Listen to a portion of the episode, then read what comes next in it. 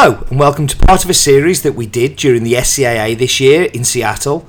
And myself and Colin grabbed some of our friends, some of the people we know on the show floor, and kind of just took a few moments of their time to share with you. This uh, this time we're joined by Julie, Julie Housh. Uh, Julie is uh, anybody who's been to a barista competition knows Julie. Uh, up until recently, she was an integral part of WCE World Coffee events, uh, and now Julie is a super important part of Intelligentsia, based uh, in Los Angeles, uh, in the United States of America.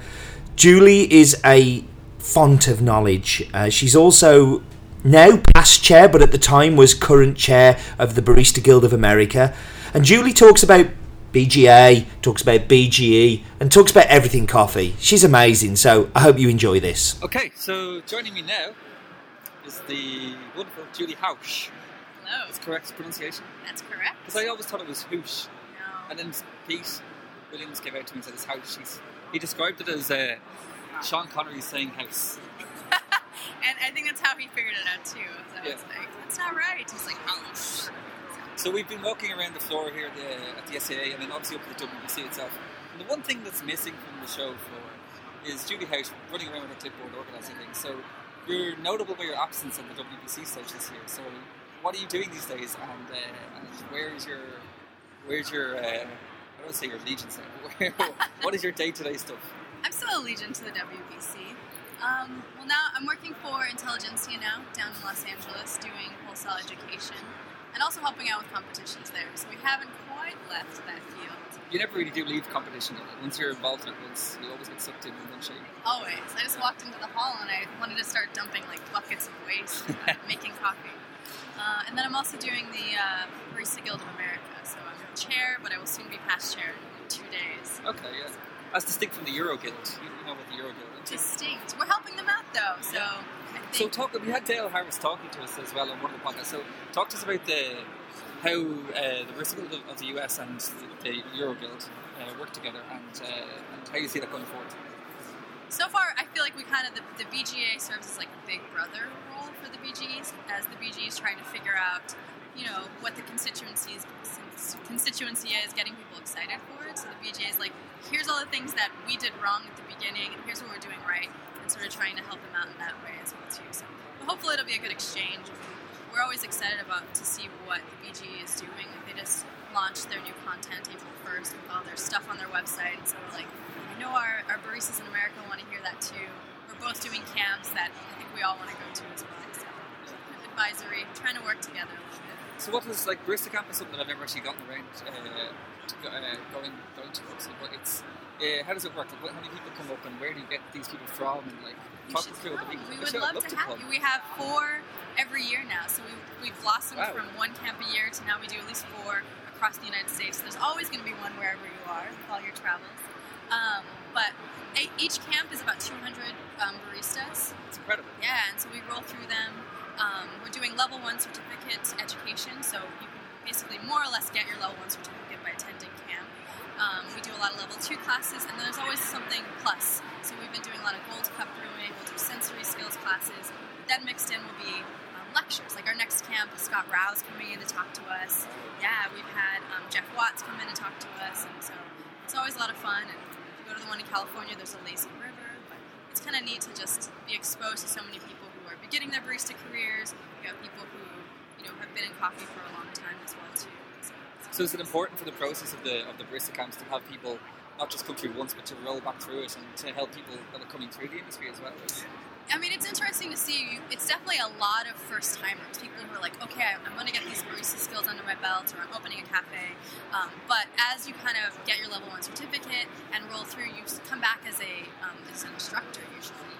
And so it's kind of neat to see that it's not just a one-time deal, but it is one of those things where you get you get sucked in a bit, where you're like, I'm going to teach now, I'm going to station instruct, and um, I think that's kind of the true progression of barista anyway. You start out trying to learn more, and then you become like a trainer, or you know, go on to different stages as well. So- Yeah, and you see here, like at WBC as well, there's a lot of people that that are volunteering backstage um, and helping out uh, with different aspects of the competition, and like that's it is a great way to learn more about coffee and to meet more people. Like, and it's something that you uh, been actively involved in, getting people involved in competitions. And. Definitely. I always want to draw people in.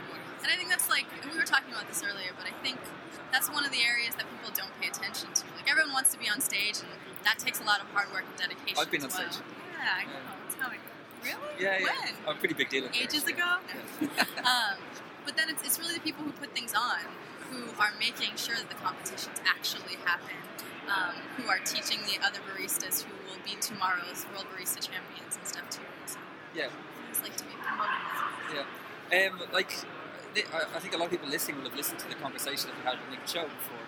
Um, and he speaks a lot about women in coffee. And when, when I talk about strong female leaders in coffee, I think of you. I think of Jen Rugolo. I think of, you know, uh, Ruki. Uh, I think of like all these people. Like, and how do you see that? Like, obviously, the competitions, uh, we're not really seeing women come through the competitions. Um, and do you think that needs to change for women to be viewed in a positive light in the coffee industry, or do you think that's just the way things are and there's other places for women to shine? I would definitely. I mean, obviously, I sort of agree with Nick where I'd love to see more female competitors, more people on the stage as well. But I also would just love more light shown on the people like you just mentioned, on Jen, on Ruki, people who are organizing, who are behind the scenes. And I know it's a stereotypical role of women. It's like you know we're the nurturers, we're the supporters and stuff too. But I think there's a lot to be said for that. And I think when people don't realize that how many people it takes to put on the, the World Barista Championship, how many people it takes on to put on even the SCA event we're at. And if you actually look at the people who are doing it, they're predominantly women. It's Yeah. kind of wild. And so, you know, I think that's reflected in cafes around the world. Like I think a lot of the leaders that we've had, even at 3FE over the years, have been actually the people like Jen as well. Yeah. But then like our, our head chef is, is a woman, uh, one of our techs is a woman, like our manager is a woman. We've head baristas and managers in all sorts of places, and you see that reflected in coffee shops all around the world. And the guys, I think, I think it's probably fair to say the guys get a lot of the credit in the the stratosphere of Twitter and Facebook and when in nuts and bolts, it's at least even if not weighted in, in, in favour of the women in terms of what's, what's happening. So, is there is there positive steps that could be taken towards changing that perception? I think it's just not just being informed and being aware of it. And I think that but that's the that's almost a reflection of the struggle we have in specialty coffee, right? We're trying to get more people aware of like what makes our coffee so amazing, what's so special about this. And I think that's also true of like how many women are actually involved as well. Is that it's the struggle of being like, oh, we just we just should know. So it's Yeah. going beyond that, like the person you see on stage and kind of pulling back that curtain. So, would you be in favour of like having quotas in terms of women competitors, even at national level or something like that, or maybe even um, I think there was talk of having the, the, the female barista of the year, or things like that, or I think that's a, a step backwards. I don't necessarily agree with the quota sort of thing, but I wouldn't mind, you know, a, a female barista of the year wouldn't be bad, but I'd also would then be like, we should have a male barista of the year. Or rather than elevating one person, it's like, why don't we elevate like a handful of people? These are the people who have done so much work over the past year, so we can recognize more than one. Because I think that's always the challenge, is that Yeah. When it's just one person, it's like, oh, it's good for them, and I don't think it's a bad thing to acknowledge those people, but no one's acknowledged And more. it's probably one of those things that takes. There does. I think everybody agrees there needs to be a change. Um, and if the conversation is happening in many different areas, then it's not something that's going to change overnight. And maybe it just takes those few years for it to come through. So definitely a lot of work to be done. So as- aside from gender, though, I mean, I was having a conversation with someone else that it's beyond gender, like women in coffee. I also think it's like a it's a class issue that I'd actually like to see shed light on more than anything else. It's like in what sense? forget pushing women, just women forward. Let's think about you know origin countries where coffee is just being you know they're trying to they're trying to encourage baristas. Or I mean, you you've been to places like Malaysia and things like that where they have these burgeoning specialty coffee scenes, and a lot of times there it's the access is not a oh male female thing. It's more that like no one can afford to purchase specialty coffee, or you can't afford the fanciest espresso machines Yeah. as well.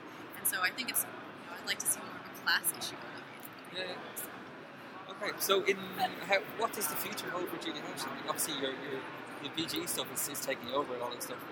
Your uh, your focus maybe in Los Angeles for the time being. Yeah, I still get around. Um, I mean, I- I'll be past chair, but that still doesn't mean I'm still going to be involved on the barista camps. As past chair, I still get to do a lot of stuff, and I'll probably be working together more with the Barista Guild of Europe. And obviously, you're competing next year as well. Then. Totally. I'm going to give you a run for your money. okay, well, ladies and gentlemen, thank you so much for uh, joining us. And um, yeah, it's, uh, it's been a while. Thanks. Cheers.